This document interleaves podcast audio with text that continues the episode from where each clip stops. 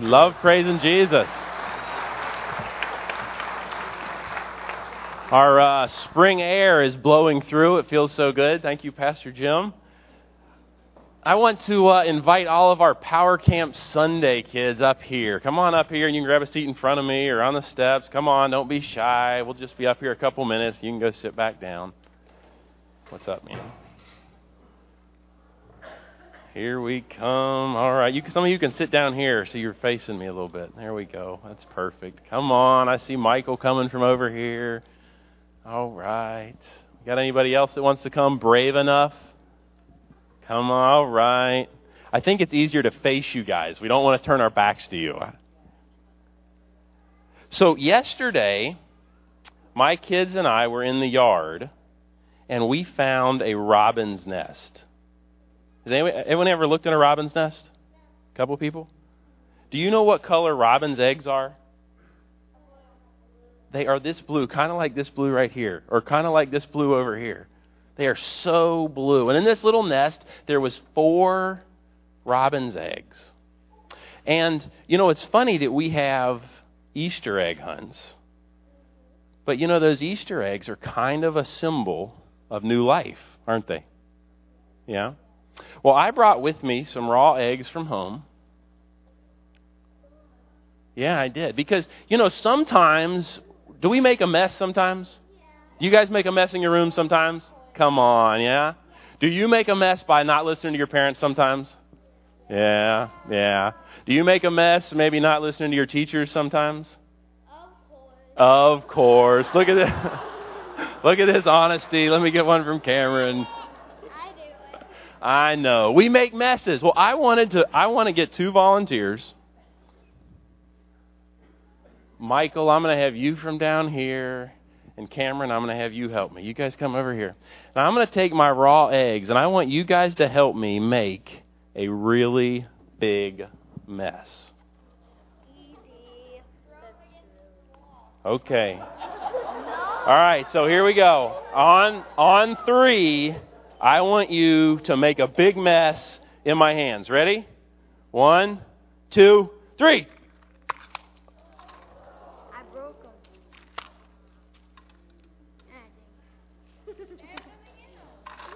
I broke them. There's nothing in them. I broke them, There's nothing in them.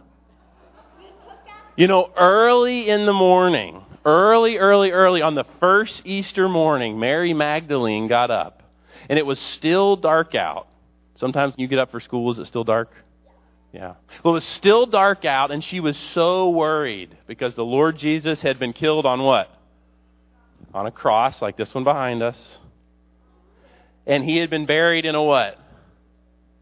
A tomb. And do you know what was rolled in front of the tomb?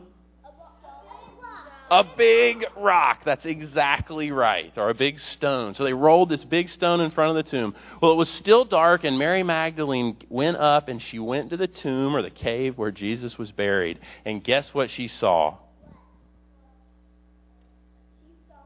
She saw nothing. Just like our empty eggs. The Lord Jesus had what?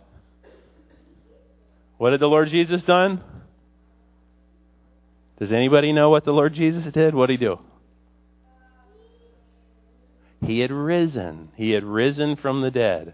Well, I guess you're all wondering how we got these eggs like this, aren't you? Last night, as a family, we sat in the kitchen and we poked holes in one side and then the other, and we blew really hard on them until they were empty eggs. Just like the empty what? Tomb. The empty tomb. Well, let's pray, and then you guys can go back to your seats, Mr. Michael and Mr. Cameron. Let's pray. Lord Jesus, we thank you for this Easter day. Lord, we thank you that that tomb was empty just like our eggs. And Lord Jesus, we praise you that you can live in our hearts and you can make us new in Christ. In your name we pray. Amen. You guys can go back to your seat.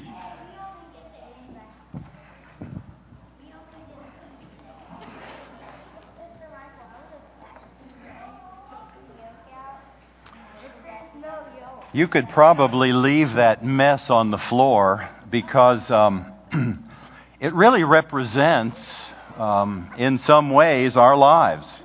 You know, we make a mess at times, don't we? But fortunately, the good news of the gospel uh, is that Jesus cleans it up for us. And uh, that's really what I want to share this morning, um, if I may. And if you're visiting with us, let me say a welcome to you. My name's Pastor Steve, and uh, I am glad that you're here this morning. And um, just as we have a little bit of additional time to think about the gospel, I want to share just a bit about, well, this notion of the, the death of Jesus and the resurrection, if I might. Uh, so I've, I've put a little slide presentation together. It's very uh, short, by the way. It's just four uh, little uh, slides. But I want to begin this morning, if I may, uh, by reading to you um, a number of scriptures. Jesus, as he was preparing to go to Jerusalem, and oh, by the way, aren't you glad our kids are with us? I'm, I am so glad they're with us. It's the sounds of life. Now, if you're a parent, you're telling little Jimmy or little Susie, you know, quit wiggling and don't talk and you know, all that stuff. And we recognize that. But life happens, and it's sort of like the eggs and it's okay. In fact, this morning our air conditioner quit working. On Easter Sunday, who would have thought? So, those of you who are sitting near the exit, you're probably saying, It's so cold in here. And others who are in the middle or up in the top are going, It's so hot in here, I'm going to die. Life happens. Well, let's get back to our text here this morning. Um, and God understood that life would happen. And that really is the reason why Jesus came. So uh, Jesus was walking with his disciples and spending time with them, and he was healing sick people, and he was doing all kinds of things so that people would begin to understand who he was. As he began to approach the city of Jerusalem, he began to share with his disciples more about what they could expect. And in Mark's gospel, I've been reading through the Gospel of Mark, beginning in chapter 8, we find the first time in this gospel where Jesus said, verse 31, Mark 8:31, and he began to teach them that the Son of Man must suffer many things and be rejected by the elders and the chief priests and the scribes and be killed and after 3 days he would rise again. Now if you're like me and if we are like them, they began to hear it and they would go, okay, Jesus is going to go to Jerusalem, he'll be rejected, killed, blah blah blah, but on the third day he'll rise again. Yeah, we get it. No, we don't. They didn't have a clue. The next chapter, Mark chapter 9, we find the very same thing, verse 31. And he taught his disciples, and he said to them, The Son of Man is going to be betrayed into the hands of men, and they will kill him. And after uh, he has been killed, he will rise the third day. And verse 32 says, um, But they did not understand this saying, and they were afraid to ask him. Have you ever had a question and were afraid to ask it? Besides, I do it all the time. I'll, I'll look stupid if I ask that question, so sometimes I don't um, ask them. Well, now we get to the 10th chapter. So, chapter 8, chapter 9, chapter 10, Jesus is saying redundantly to his disciples, beginning at verse, well, about in the middle portion of verse 32 of chapter 10 of Mark's Gospel. Uh, and he took the twelve aside and he began to tell them now the third time that which was going to happen to him. Behold, we are going up to Jerusalem, and the Son of Man will be betrayed to the chief priest and to the scribes. They will condemn him, deliver him to the Gentiles. He will be mocked. They'll scourge him. That means beat him. Uh, they will spit on him, they will kill him, and on the third day, he, the Son of Man, will rise again. Three different times in the course of I don't know how many days between Mark chapter 8 and Mark chapter 10, but Jesus told his disciples what was going to happen. Now, I would suggest to you that we are often like the disciples. In fact, if you, we don't need to turn to Luke's gospel, but Luke in verse 24, in fact, all of the four endings of the four gospels have something to say about the disciples didn't believe. Remember Thomas, he said, I will, I'm not going to believe. He wasn't there at the resurrection. And he said, I'm not going to believe unless I can stick my hands in his, or my fingers in his hand and thrust my hand into his side. And you know how that went down. Jesus showed up and he said, Here, Thomas, stick your hand here. Well, in Luke's Gospel, chapter 24, verse 38, it said, uh, Jesus said, Why are you troubled? And why do you doubt in your hearts? And then he said to them, These are the words which I spoke to you while I was still with you, that all things must be fulfilled which are written in the law of Moses and the prophets and the Psalms concerning me. Now, what I want to do this morning in a very simplistic form is to kind of um, connect some dots for you. For if you're like the early disciples, they didn't get it even though they would see it. And many of us are like that. We don't get it the first time. We got to hear and then hear again and hear again. Well, uh, what is that which we want to um, uh, understand this morning? Well, I remember, and here's where this sort of started. I remember a number of years ago that um, my family and I would go to church, well, one or two times a year, whether we needed it or not. And um, we were, well, what some people would say, uh, we were CEO churchgoers, you know, uh, Christmas and Easter only. And, and we would go, and I can remember sitting in church, you know, much like this one, and I would just, I couldn't, I couldn't get it. I couldn't access what this guy was trying to say to me. Maybe like some of you right now, going, where's this guy going? You know, well, we'll get there. And uh, there was language that would be used, and there were things that were done that would seem strange and weird to me. Um, and it took a long time for me to have the dots connected. So this morning, what I want to do, what I sense God put on my heart to share with you, is to just try to share uh, in a very, well, simplistic form how to connect some dots. Because I know there are many people here this morning who have questions, much like the early disciples, much like I did when I began to inquire into this thing of following Jesus. So uh, we want to talk about the resurrection and the promise of new life. And the disciples had a difficult time fully uh, understanding what Jesus was really about. Well, I want to therefore um, kind of uh, look at some of the core issues of what it means to be um, a believer in Jesus. Now, I brought a coin with me. I can only find a quarter. And um, I brought it because it has a heads and it has a tails. oh, sure it does. But sometimes we don't understand the gospel that it is actually both sides of the same coin. So that when we talk about the resurrection of Jesus, that could be likened to heads, we have to understand that there was also a death that had to happen, and it's a unified whole. And therefore, the first dot that I want to begin with is that what most of the church at large understands, and that is that Jesus died for me. Can you say for me?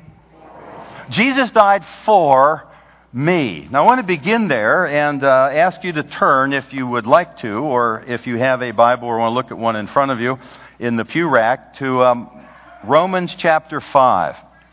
And I believe that, that the early disciples, when they saw and experienced the death of Jesus, when they realized that he was raised from the dead, even though they had those pieces together, it was some time beyond that before they could really connect the dots.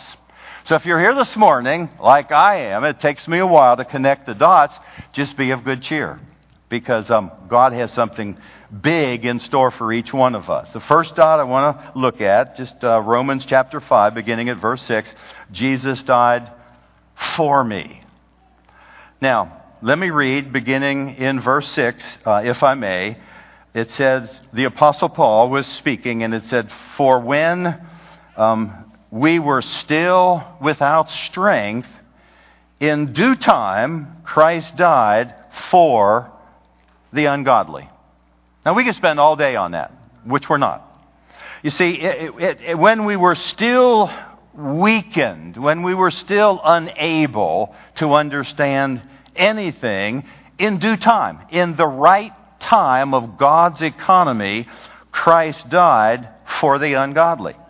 Now, much of the church has parked at this point of the gospel that, that God has done something for us and we are ungodly and need Him to do something for us. And the fact of the matter is, that's accurate. But that's not all there is. You see, Jesus died for us, so let's read on just a little bit further. Uh, so, chap, verse 6 says, And when we were still without strength, in due time, Christ died for me, for the ungodly. Now, let's look at verse 8. Verse 8 is, um, is, is interesting because it says, But God demonstrates his own love toward us while we were still in our sin. God loved me even when I was in my sin. That's what the Bible said. That God demonstrates His love toward us in that while we were still sinners, Christ died for us. Christ died for me. Now, this little preposition for, it's an interesting one. It means that when Jesus died, He died for me. That means He died in my place. So that when Jesus died on the cross, when we say Jesus died for me, he can you imagine Jesus dying for you? That's, that's, that's almost scandalous. And so let's read on just a little bit further. He died for me. He died in my place.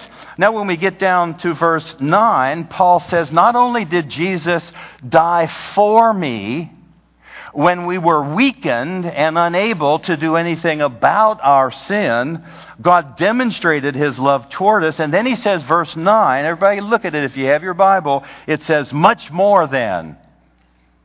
What do you mean, much more than? This man Jesus died for me and he died in my place. And now Paul says, much more than. Much more than what? Much more than uh, having now been justified by his blood. Oh, now, now that's interesting. What does it mean to be justified? Now, when I do something wrong in my humanness, and I do, sometimes I find myself wanting to justify myself. Now, when we use the word in that way, it means I've done something foolish and I try to cover it up and justify myself. That's not what the word means. The word justify is actually a legal term, and it means that the God, the judge of the universe, the God of heaven, has actually done something by sending his son Jesus to die in my place and for me. He has justified me in his sight, which means just as if I had never sinned. Oh, come on. Now let's think about that for a minute because we know we say that Jesus died for me, but we do not have an adequate understanding of what the implication of that toward me has done. God has said, Steve, when you trust in me, my son who died for you, he has died in your place, and I have made you just in my eyes. The word actually means righteous. God has made you and me righteous by his blood. Now, that's one of the dots I didn't get early on. When I would go to church, I'd see weird people raising their hands and doing all kinds of things, and I didn't get it. I didn't recognize that Jesus died for me, and when I place my trust in Jesus, that the God of heaven says, Now you, even though you were weak and a sinner and ungodly, my son is going to die for you and in your place. And when he does that, and when you lay hold of that and believe it, I am now going to credit to your account righteousness. I know I see some eyes glazed like deer in the headlights. Okay. Because we don't have a theology that embraces that I am righteous before a holy God. We have a theology that says, oh, I'm just a worm. I'm a sinner and I'm saved by grace. And it is true, I was a sinner. And it is true that it is only by grace that any of us is saved.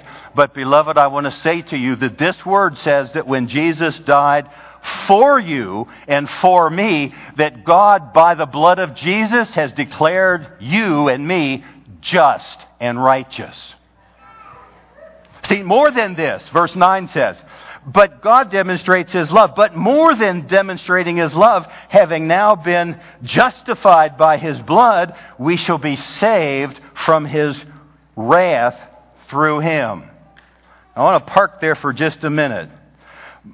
Many in the church understand that Jesus died for them, that Jesus paid the penalty for their sin, and that God has credited something to their account, but they don't quite get this other piece that I just read.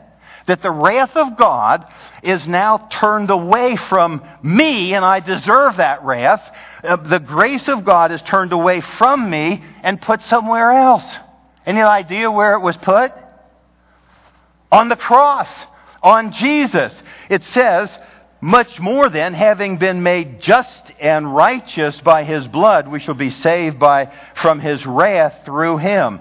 Now, justified, but how big is the blood of Jesus? How strong is the blood of Jesus? How substantial and how thorough is the blood of Jesus? Now, here's the church does this. I promise you, some of you are saying, man, this guy's, this is heresy. No, it's the, it's the gospel. You see, but you and I spend all of our time walking on a tightrope and, and we, because I, I have to be good enough somehow. Oh, I have to be good enough because if I'm not somehow good enough, God's going to reject me. And see, we have this notion then that, that, that God uh, has maybe sort of forgiven me, but am I made righteous in His eyes?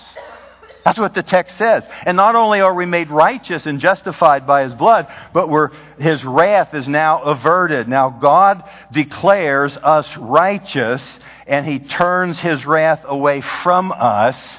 And as what Michael was saying earlier, therefore, if the blood of Jesus is sufficient, by which then God credits righteousness to my account, and he turns his wrath away from me, that means I'm now unpunishable. Now, watch this. Many of you are spending your time worrying whether, whether somehow God is just about ready to break out and God is right on the verge of being angry with you.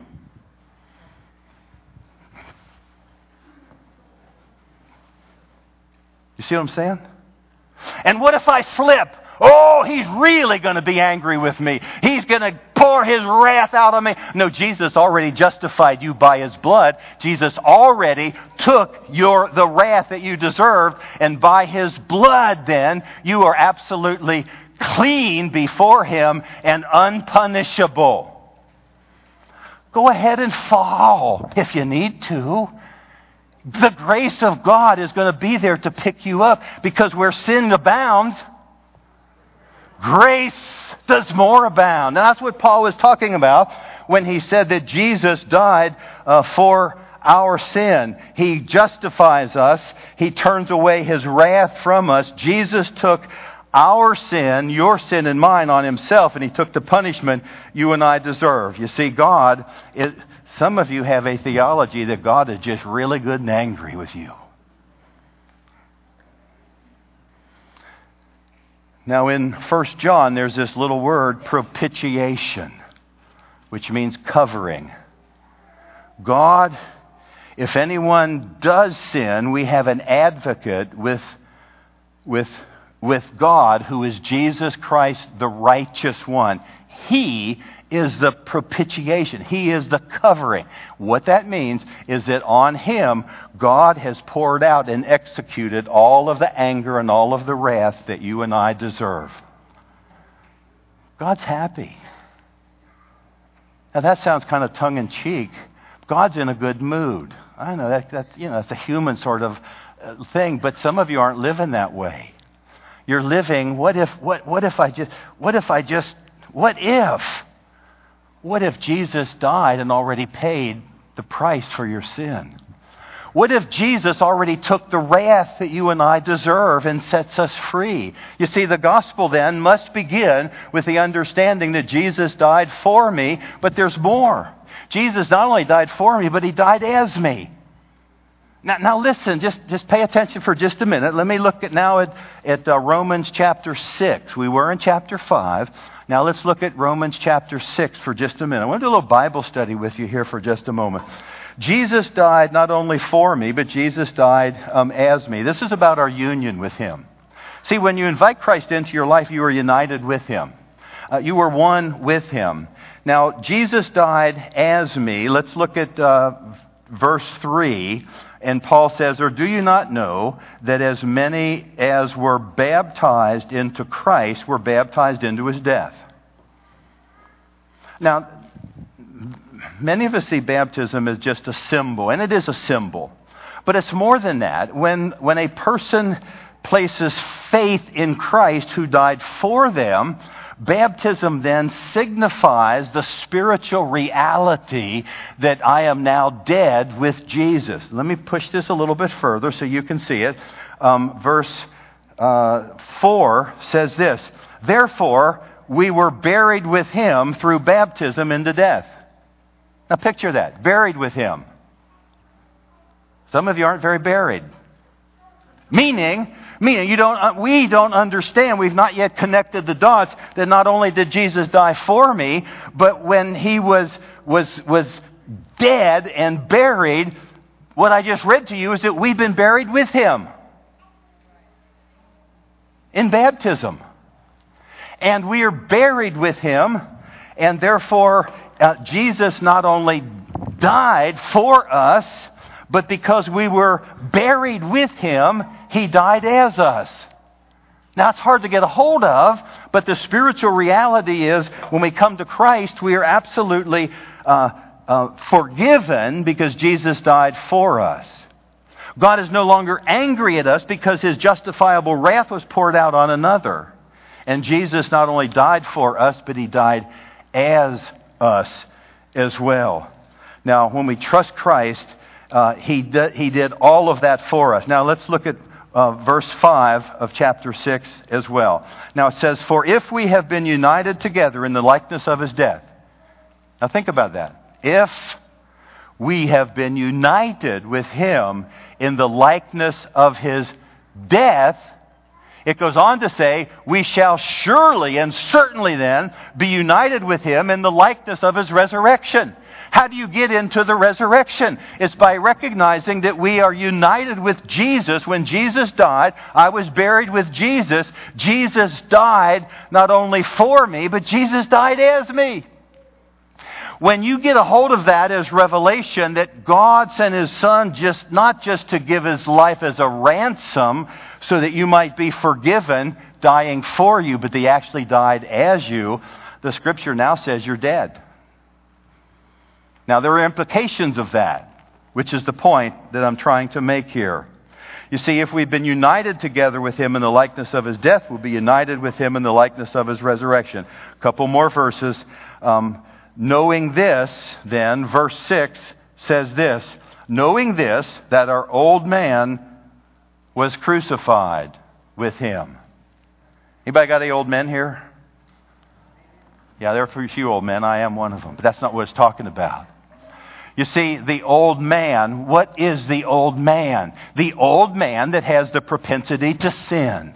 The old man that God holds accountable. The old man that deserved to die. What the scripture is saying here is that uh, we have, if we're united with him in the likeness of his death, our old man is now crucified with him and the body of sin is done away with. Now here's where it goes and why this is so profound. Verse 7 says, let me read it. For he who has died, now how do we die? Come on, humor me. How do we die? It's a spiritual death when we are identified with Jesus. When Jesus died, I died. Jesus died not just for me, but Jesus died as me. You, we really got to get this as a church because it awakens something in our heart about sons and daughters of who we are. You see, verse 7 then says this knowing this, that our old man was crucified Um, verse 7 says, For he who has died has been. Are you looking at your Bible, lest you think I'm making this up? Verse 7 says, He who has died has been freed from sin. That's really weak.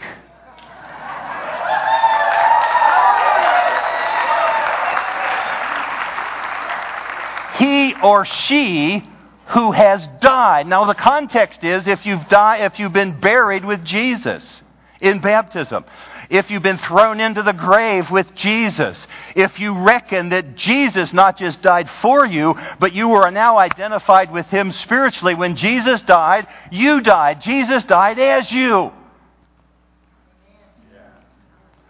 Dead men walking. Not dead in our sin, but dead to our sin. You see?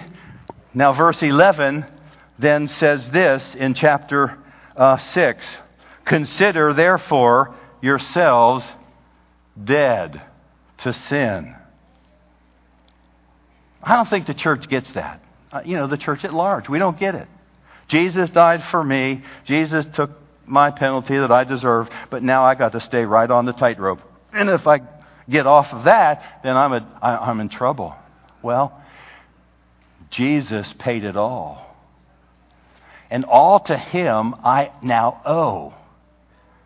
Sin left its crimson stain, but he washed it white as snow. You see, he washed it white as snow. That's why Ephesians 5 8 says, You were once darkness. That's who I was.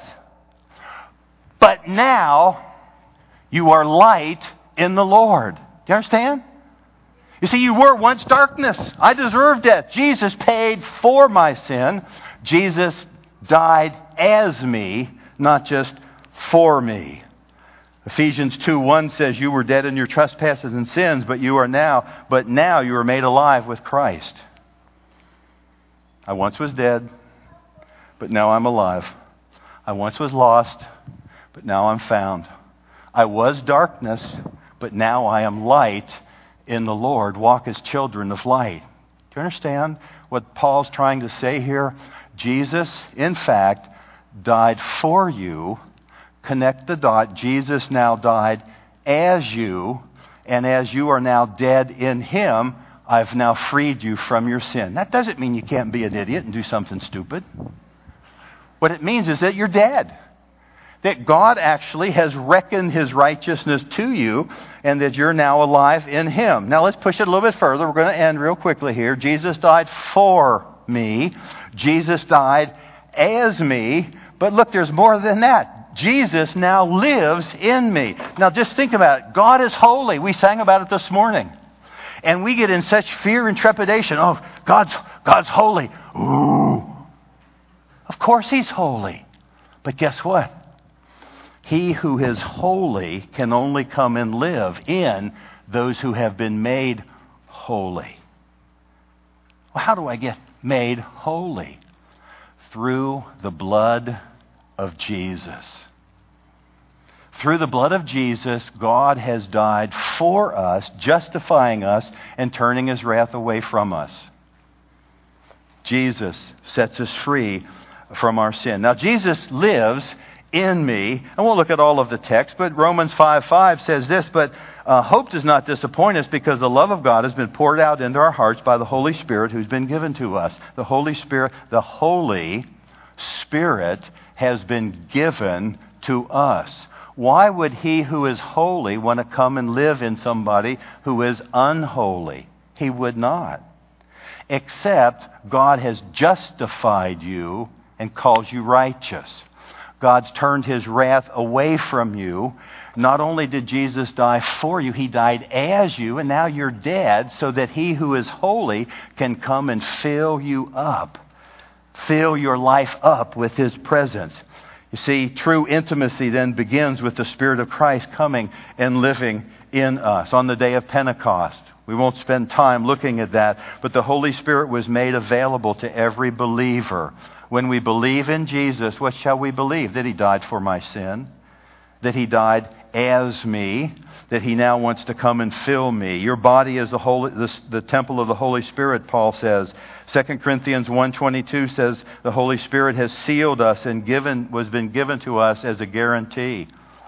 It also says the same thing in Ephesians 1.22, that we've been sealed with the Holy Spirit and that the Holy Spirit is the guarantee. The Holy Spirit, now, Jesus having died for us, we have died in Him, or Jesus is fact. Uh, and when Jesus died, I died. Now the Holy Spirit comes to live His life within us, which is the full circle of the gospel. Um, God has chosen to make his home in us and to dwell in us to make us his people. I think that's why Galatians 2:20 Paul says I've been crucified with Christ. He dead. Nevertheless I live, yet not I, but Christ who now lives in me. Jesus died for me. Jesus died as me, therefore I died. Jesus now lives in me. And let me end by one more point. God had a purpose in separating our sin from us, taking on our sin and dying as us, Jesus now living in us by his Spirit, and it looks like this Jesus lives through us. You see, the whole gospel has the conclusion that you and I are now stewards of his presence. You might be here today and you say, well, where is God anyway? Well, he lives right in the cathedral of our heart when we invite him to do so because he died for us, making us just, turning away God's anger. He died as me. I'm now dead so that he who is holy can come and live in me. And now God just wants to show off through you. Holy Spirit is in you. If you've not been filled with the Spirit, if you've not been baptized in the Spirit, if you've not been empowered by the Spirit, I don't care what you call it, he who is holy wants to come and live his life fully in you, and he did so so that others might see who he is through you. Let me read just one scripture here and we'll end. Allowing Jesus to be seen in you and to be released through you. 2 Corinthians 5:19 puts it this way. I love this verse. It says God was in Christ reconciling the world to himself. Now where was Christ? God was in Christ. Now, where is Christ? He's in us.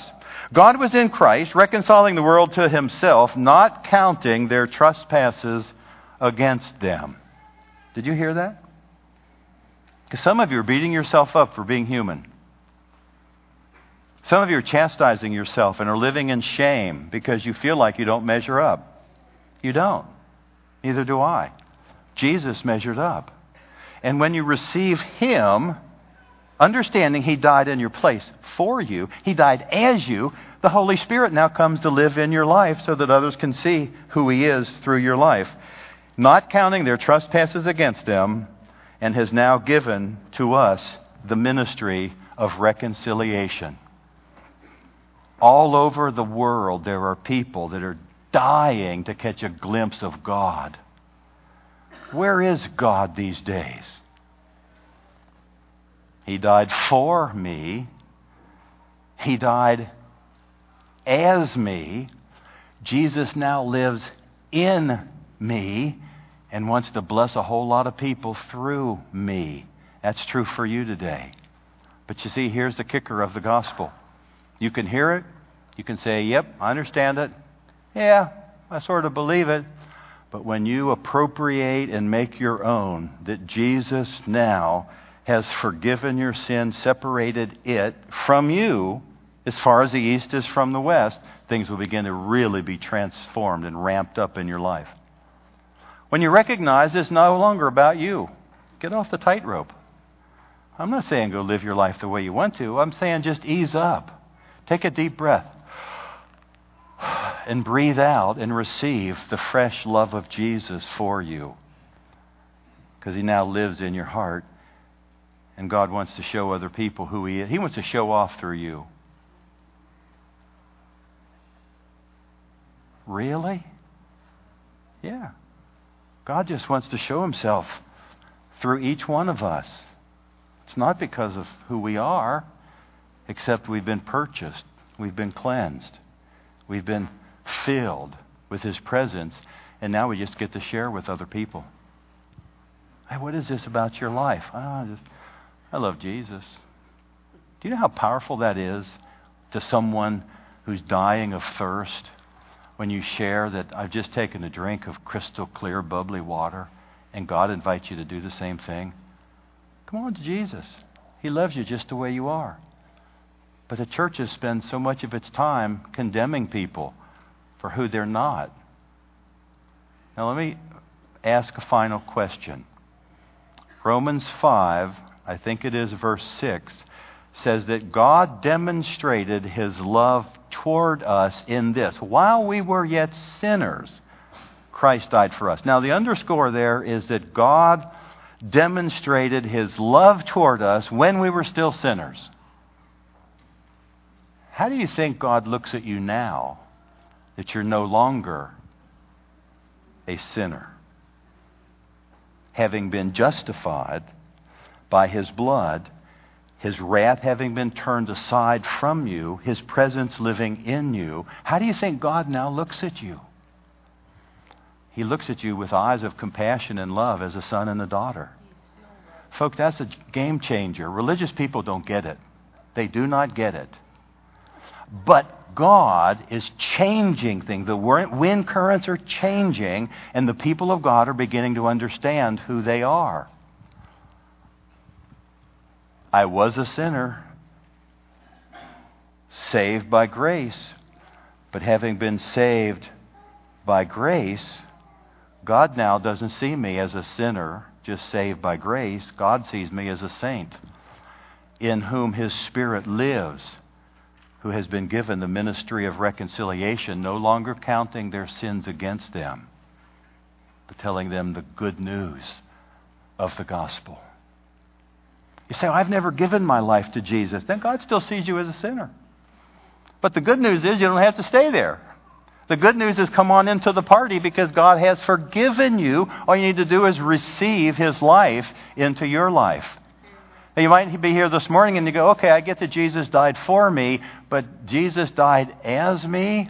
Now, if you don't have that piece yet in your thinking, I just encourage you to study the scriptures, particularly Romans 5, Romans 6, because if you don't have the understanding that Jesus died as you, you're going to beat yourself up for not being perfect. That's a bummer. I can never do it. I can never perform enough. But God has already forgiven us. Will you receive that? Or you might be here and you'll go, okay, I get it. Jesus died for me. Jesus died as me. But Jesus now lives in me.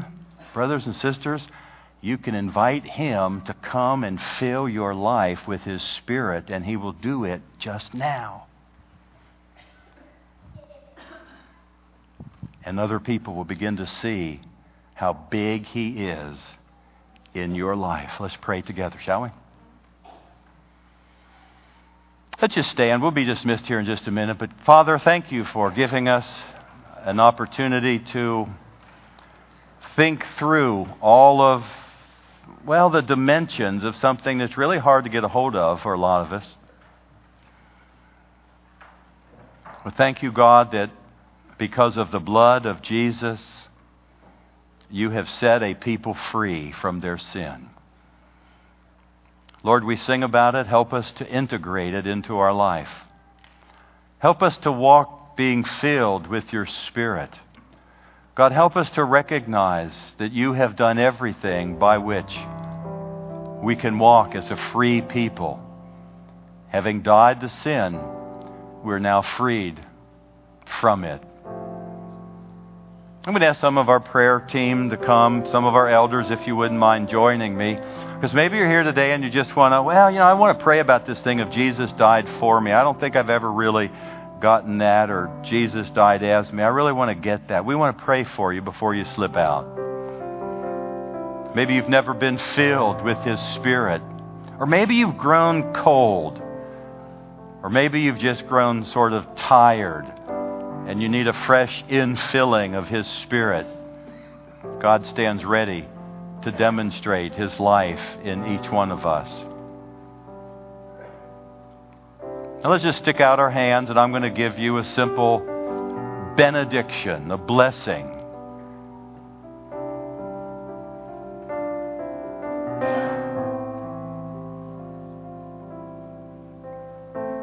Now may the great love of God be poured out into each one of our hearts afresh. May the grace of our Lord Jesus be imparted to the very fabric of who we are. May the fellowship of His Holy Spirit come afresh and blow the fresh wind of His life in me and through me so that we might be participants in that ministry of reconciliation. God, we bless you and we thank you. As we're slipping out, even now, if you'd like special prayer, I'm going to invite you to come. We're going to just be up here a while and just hang with you. We'd love to pray with you, pray for you. Hug on somebody as you leave. Tell them that Jesus died for you. Or tell them Jesus died as you. Or tell them Jesus lives in you and wants to be seen through you. God bless you. Have a wonderful day today in Jesus. Come and we'll pray for you as we conclude.